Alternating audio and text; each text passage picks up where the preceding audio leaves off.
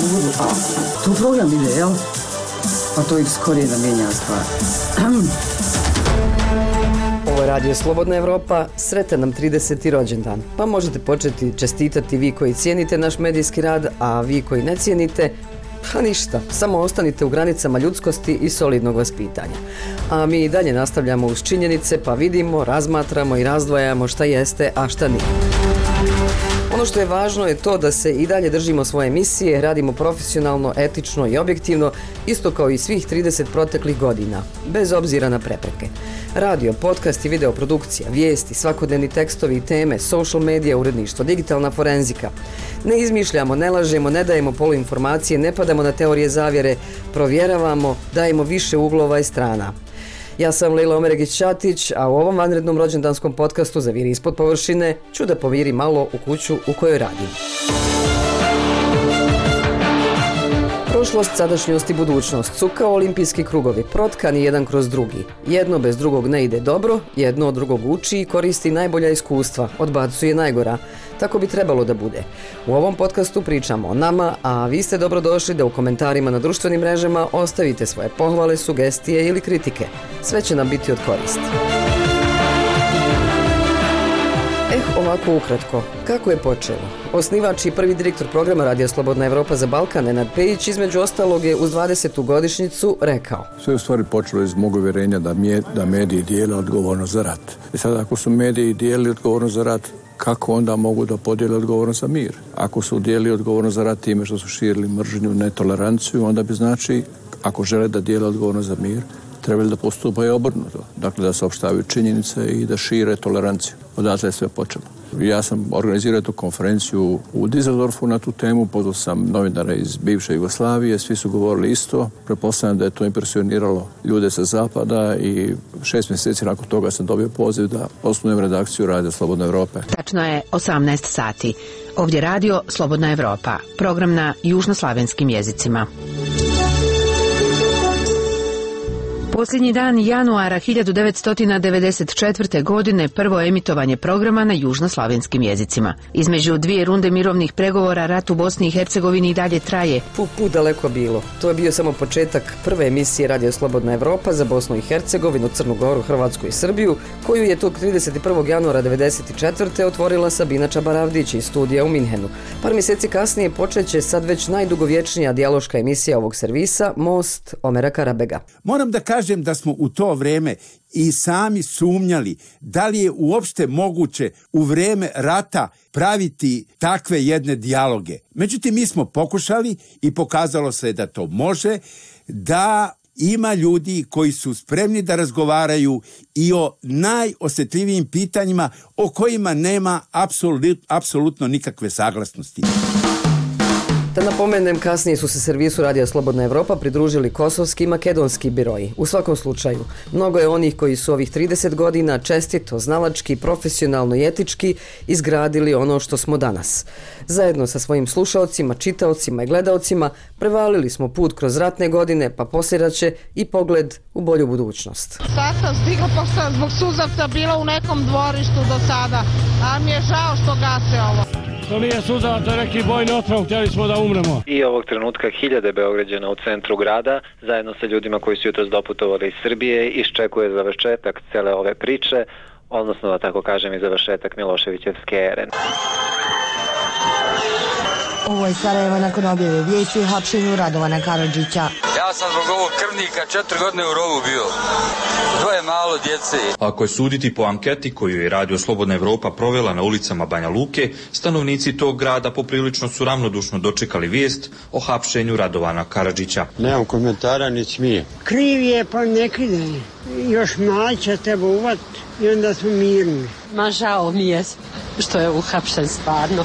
Demokratske promjene, optimizam i pesimizam, put regiona ka Evropskoj uniji i razne prepreke. Neka mi je srećna država!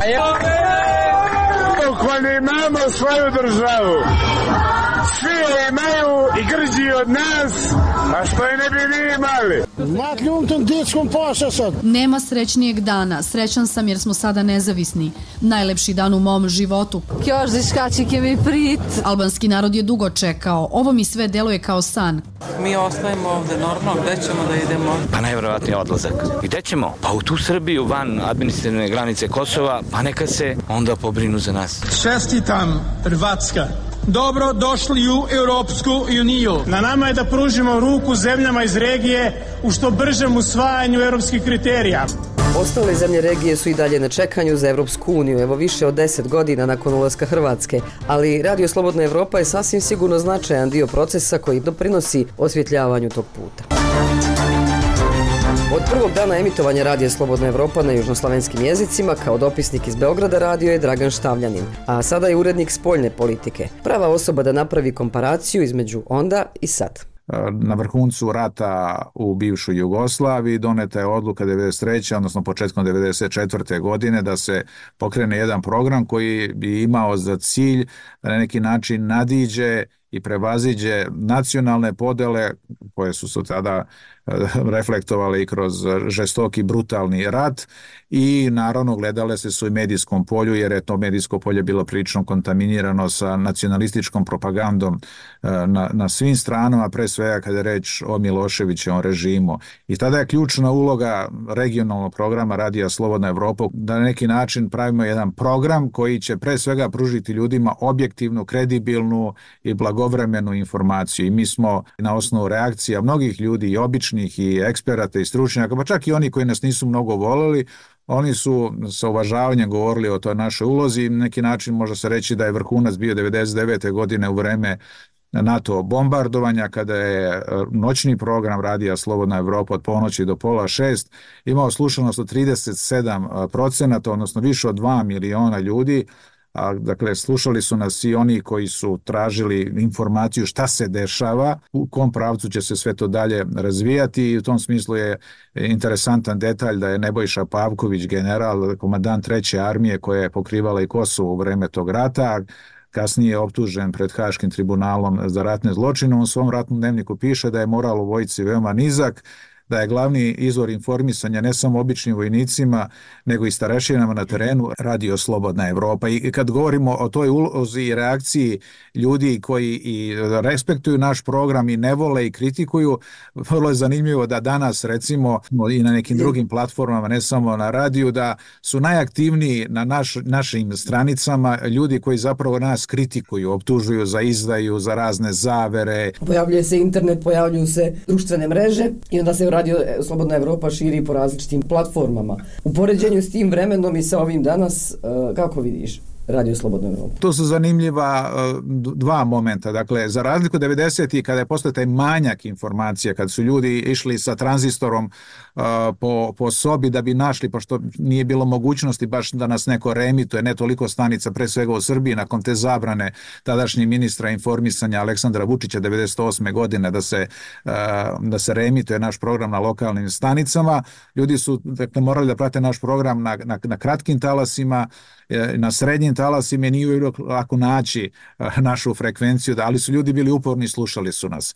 E, I generalno je bio, da kažem, uslovno rečeno, manjak informacije. Generalno je bilo mnogo manje medija 90-ih nego sada. Sada imamo poplavu medija i onoga što se što što Baudrillard čuveni francuski filozof zove informacija namećava to znači sve više informacija ali sve manje smisla odnosno razumevanja šta te informacije znače. Dakle sa tom tehnološkom promenom gdje smo mi na raznim mrežama istovremeno imamo i uslovno rečeno jednu neću reći novu ulogu ali dodatnu ulogu da osim te neke objektivne bazične informacije koja je dakle, naš moto, e, ljudi sve više žele da čuju objašnjenje zašto se nešto dešava, zašto je izbio rat u Ukrajini, ko je tu kriv, ko je u pravu, zašto je izbio sada rat na Bliskom istoku, zašto se dešavaju klimatske promene, šta će biti sa e, ovom novom tehnološkom revolucijom u čijom je, čijim je središtu veštačke inteligencije, dakle zašto i šta će biti posljedice i globalno i kako će se to odraziti na njihove živote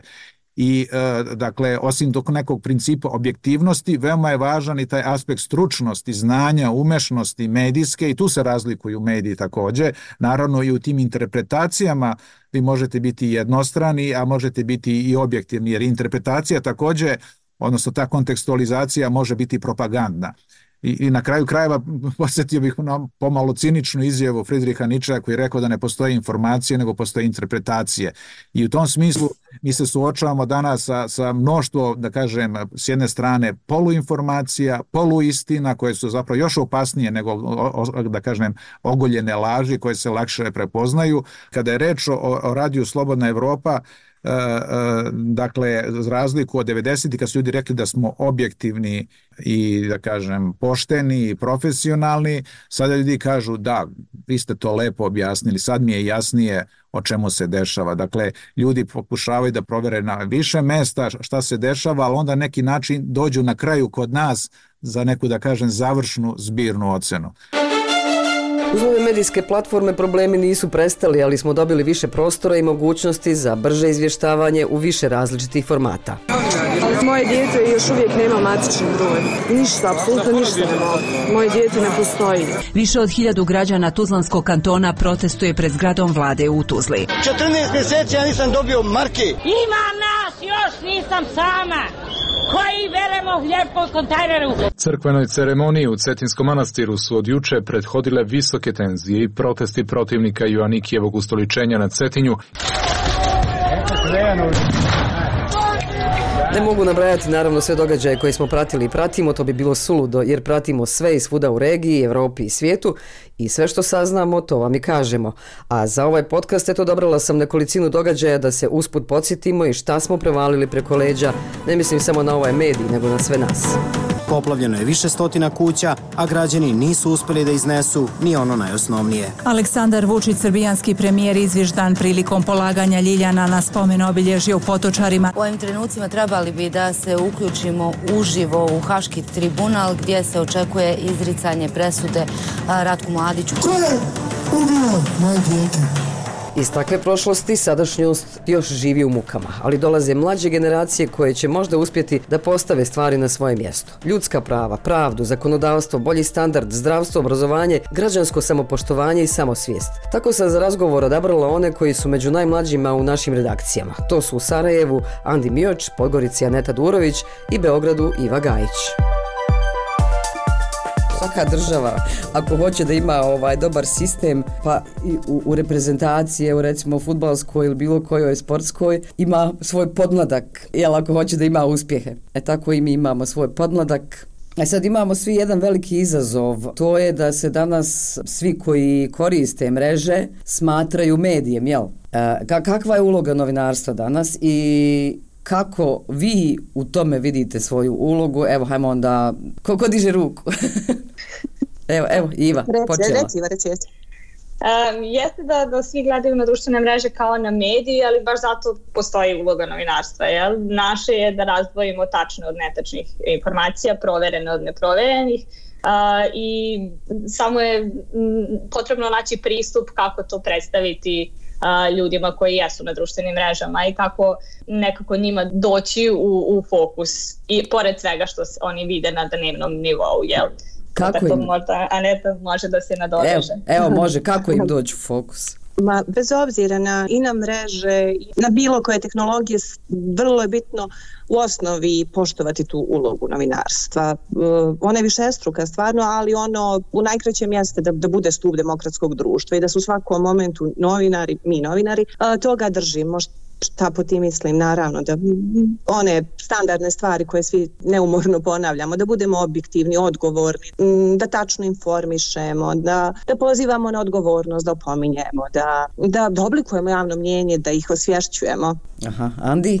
Dakle, sve se mora ispoštovati, samo se dodaje i ta doza pravovremenosti ono na društvenim mrežama ako imate informaciju ne morate čekati sad emisiju imate informaciju tačna je provjerena je urađena je potpuno profesionalno i imate prostor da je odmah pustite da informirate pogotovo ako je neki događaj, neki breaking news, neki požar, protest, nešto. E sad, ono pitanje koje slijedi jeste u tom, u ovom modernom novinarstvu, je li ovaj, digitalnom, kako e, izgleda Radio Slobodna Evropa, kako se vama čini naša pozicija u, u svemu tome?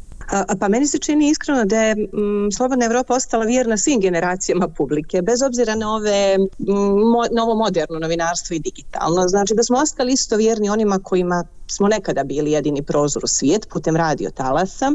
Ostali smo vjerni onima koji vole da čitaju tekstove, duže, analitičke, složene, a opet smo tu i tekako možda i pa, negdje i dominantno i za, on, za mlađu publiku koja i ne sluša radio, koja nema vremena niti fokusa za te duge analize. E tu smo i na mrežama, i na, jeli, na YouTube-u, i na TikToku, na Instagramu, na Twitteru. Znači, čini mi se da smo odgovorili izazovima modernog novinarstva, odgovorili smo svim formama, a opet ostali onome manje modernom novinarstvu, tako kažem. Evo mogu ja da se nastavim. Da, mislim da zapravo idemo u dobrom smeru, da, da mi u posljednjih par godina dosta radimo na digitalizaciji i pravimo sadržaje koji su isključivo pravljeni za mreže, koje nekako ne prilagođavamo samo, nego pravimo videe koji su samo, na primjer, za TikTok pravljeni. Evo, mogu da dam primjer Andija i, i Matira i Sarajeva koji sjajno to rade, koji bukvalno predstavljaju um, neki prozor u rad uh, Slobodne Evrope. Kako izgleda razgovor između dva novinara, kako uh, nastaje uh, tekst uh, koji nadalje ide na sajt Slobodne Evrope i mislim da to ljudima, odnosno našoj publici na društvenim mrežima jako prija. Da vide da mogu da se uh, povežu sa licima um, iz Slobodne Evrope i ono što, je, što nas razdvaja od društvenih mreža i nekih informacija koje se samo tamo pojavljaju jeste to što mi zapravo detaljno obradimo neku temu i na videu uh, koji ide samo na TikTok i na naravno na tekst, u, u tekstovima koji idu na naš sajt. Tako da mislim da stvarno radimo to na super način. Sigurno ćemo morati dosta toga da menjamo u budućnosti, ali to vidjet ćemo kako se menjaju platforme. Jel? Tako je, tako je. Ovaj, Andi, mm? da čujem. Prvo, hvala. hvala, hvala, hvala. Mahirovo i moje ime. Uh -huh. A, budućnost nosi uvijek puno svega, sve se mijenja, algoritmi se mijenjaju, aplikacije se mijenjaju. Sad, za sad čini mi se da nam ide dobro vidjet ćemo sa nekim novim tehnologijama, možda ćemo imati sad za nekih deseta godina neke holograme. O, da, da, da, holograme i sad bismo recimo u tom slučaju bili jedni pored drugih, jel ono, tu, skoro. Pa da. da. E, među, međutim, čini mi se da nije dovoljno samo imati profesionalnu, tačnu, provjerenu vijest za publiku, za široku publiku. Mi, mislim da imamo recept, možda ga još malo treba popravljati, kako prići va, vašoj generaciji. Jesmo li joj dovoljno prišli? Pa meni se čini da jesmo, prisutni smo tamo gdje su, gdje su oni. Na mrežama smo dosta aktivni, meni se čini da smo ono pravovremeno i ovaj, ono što je Andi rekao da je jako važno, meni se čini da, da, da ne kasnimo. Mm -hmm. Tako da, da smo i dovoljno atraktivni i dovoljno razumljivi ovaj, eto upravo on je dosta puta i uprostio neku složenu temu i mislim da samim tim je i prilagodio toj mlađoj publici za koju sam rekla da nema fokusa kao nekada što su onako sjede, čitaju nedogled, nego u tri minuta vrlo, vrlo ovaj, kompleksne teme je on znao da, odnosno zna da ekranizuje. I da vidimo šta sam ono još htjela da vas pitam. Pa možda smo to već recimo pomenuli, ali hajde da odvojimo to kao poseban ovaj segment razgovora kako, kako zamišljate novinarstvo u budućnosti kroz sve ove platforme i ulogu Slobodne Evrope u kreiranju medijske slike u regiji. Ja iskreno mislim da je uloga Slobodne Evrope ista kao što je bila jeli, pre 30 godina, da promovišemo demokratske vrednosti. I sad da li ćemo to raditi na E, TikToku, Instagramu ili na našem sajtu ili na radiju, podcastima, to je sad potpuno nebitno, važno je da promovišemo um, ljudska prava i da težimo ka nekoj demokratiji, jer samim tim što pričamo o problemima zajednica, um, mislim da, da, da onda to već znači da radimo dobar posao. Da, da, zato što pa u radu dosta medija u svima država regiona se vidi, ajde da kažemo, opterećenost, neobjektivnost, neuravnoteženost zauzimaju strane. E sad, ja često to i ponosno ističem da RS jeste jedan od medija koji odudara od toga i da smo u radu, vodimo se činjenicama, istinom, pa možda nekad i neki kad ne misle tako, razgraničuje to lično od profesionalnog. E sad kad pitaš za ulogu RSE u kreiranju medijske slike u regionu, eto kao što Iva rekli, da nastavi da bude putokaz ostalima, da se može ili bolje rečeno se mora tako raditi. Mhm. Da nas prate pratite nas da bi i mi jednog dana pratili va, vas, jel tako? Sveti mislim oni. da će slobodna, bravo, oni, pa ono, mislim da će slobodna Evropa ostati jel, na nekom tom prvom mjestu i nadam se da će puno više medija, što lokalnih, što nacionalnih, u regiji pratiti naš primjer, naš rad, možda usvajati neke standarde nadam se da ćemo se i mi dalje razvijati, pogotovo ići u korak s vremenom. Šta je vas dovelo na slobodnu Evropu? Pa znaš, Evo ja. Tu... Idi, idi, ajde, ajde, ajde. Počeo si, počeo si, počeo si, došlo ti je. A, pa ono, prije svega radno okruženje, ono, radimo sa velikim brojem ljudi širom kontinenta i ovog i Azije. A, mislim, to je velika sloboda imati, imati pristup tolikom a, bazenu talenta, tolikom a, toliko različitih razmišljanja, opet raditi a, sa nekim istim ciljem, raditi zajedno, graditi neku a, veliku priču, a, multinacionalnu, to je, to je jedno veliko bogatstvo i ono, to je mene privuklo Slobodnoj Evropi. Super, hvala. Iva?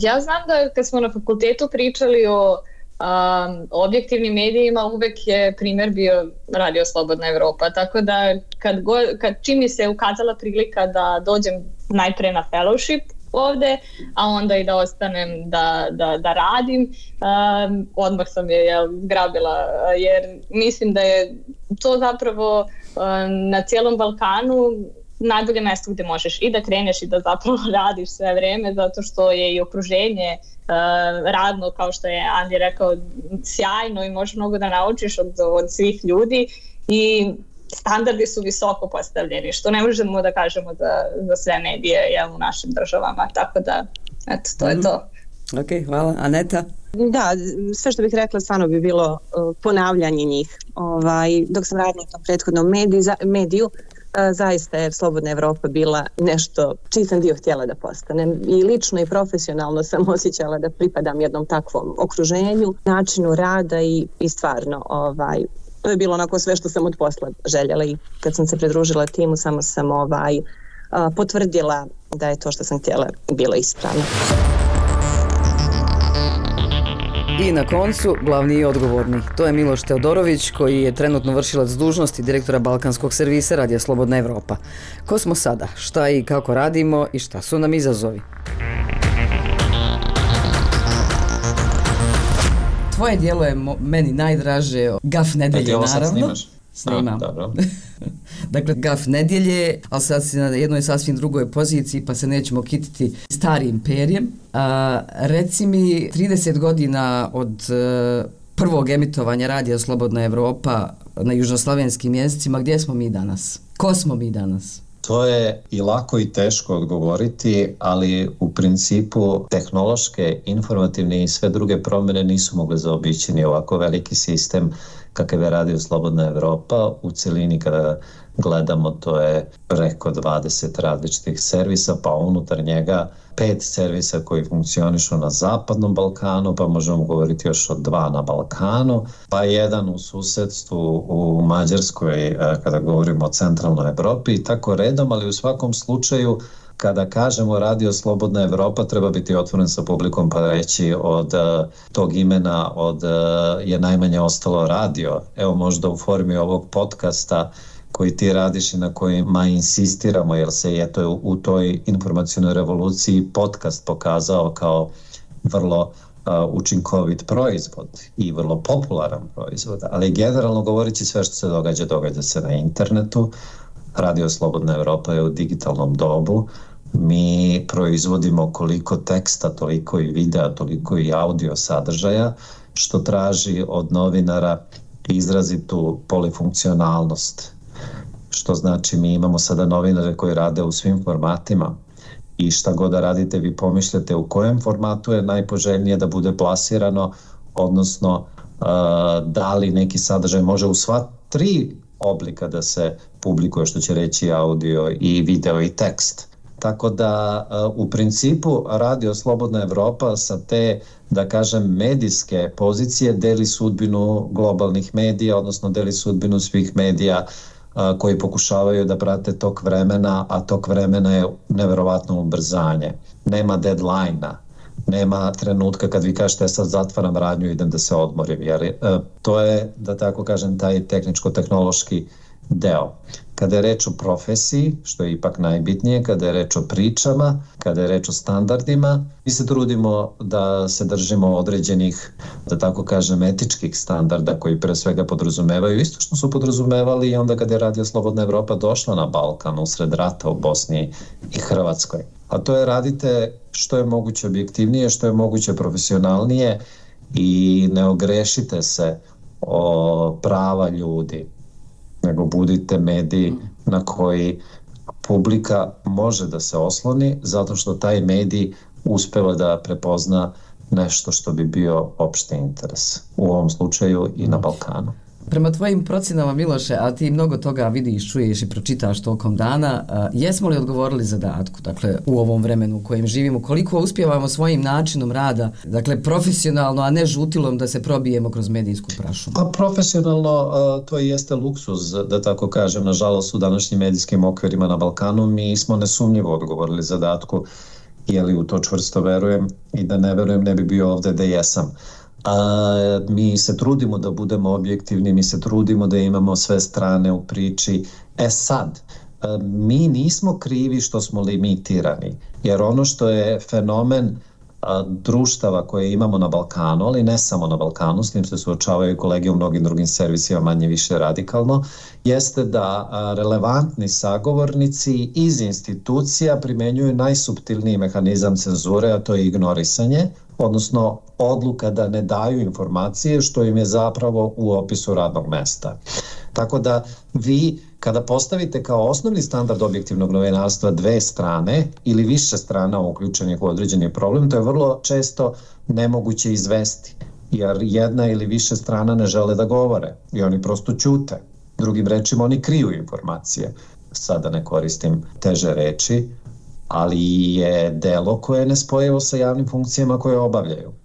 U svakom slučaju da se vratim Leila na tvoje pitanje, da, ja sam uveren da Slobodna Evropa jeste mesto da se mogu naći objektivne, profesionalne informacije oslonjene na činjenice koje niti tabloidiziraju stvarnost, niti preveličavaju događaj, niti ga umanjuju, nego se drže činjenica i to je u ovom medijskom intenzivnom prostoru kakav mi danas imamo na sve strane jako teško, jer to jeste i absurd vremena. Vi s jedne strane imate hiljade i milione izbora, ali je jako teško pročitati šta su činjenice.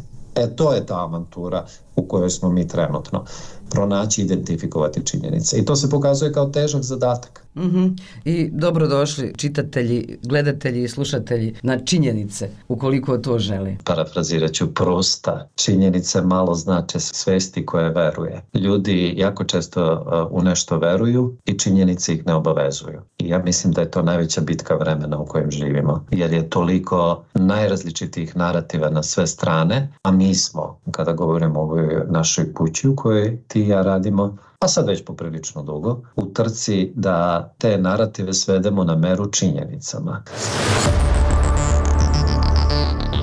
A nije da ne bismo češće voljeli pričati o ljepšim stvarima, iako ima i takvih mnogo. Poslušajte naše podcaste za viri ispod površine, glasom mladih između redova, mozaik života, pa ćete vidjeti da ima lijepih, smiješnih, istraživačkih priča sa raznim ljudima o raznim temama koje nas se tiču.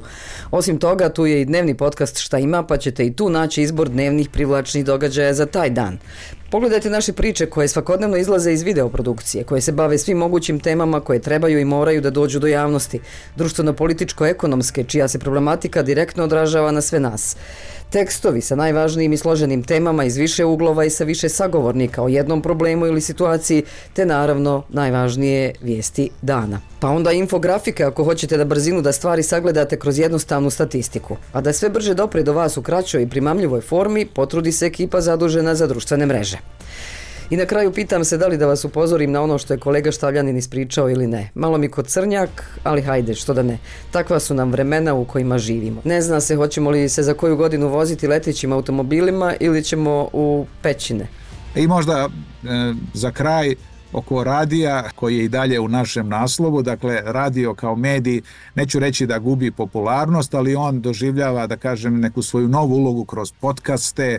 Admiral Bauer, šef vojno-političkog komiteta NATO-a, pre neki dan je govorići o, u svetlu potencijalne opasnosti da se rat u Ukrajini proširi i dalje na Evropu, rekao je da svi ljudi treba da razmisle o tri stvari koje treba da imaju, a to je dovoljno vode za prvi 36 sati, da imaju svetiljku na, na baterije i da imaju radio na baterije, odnosno tranzistor.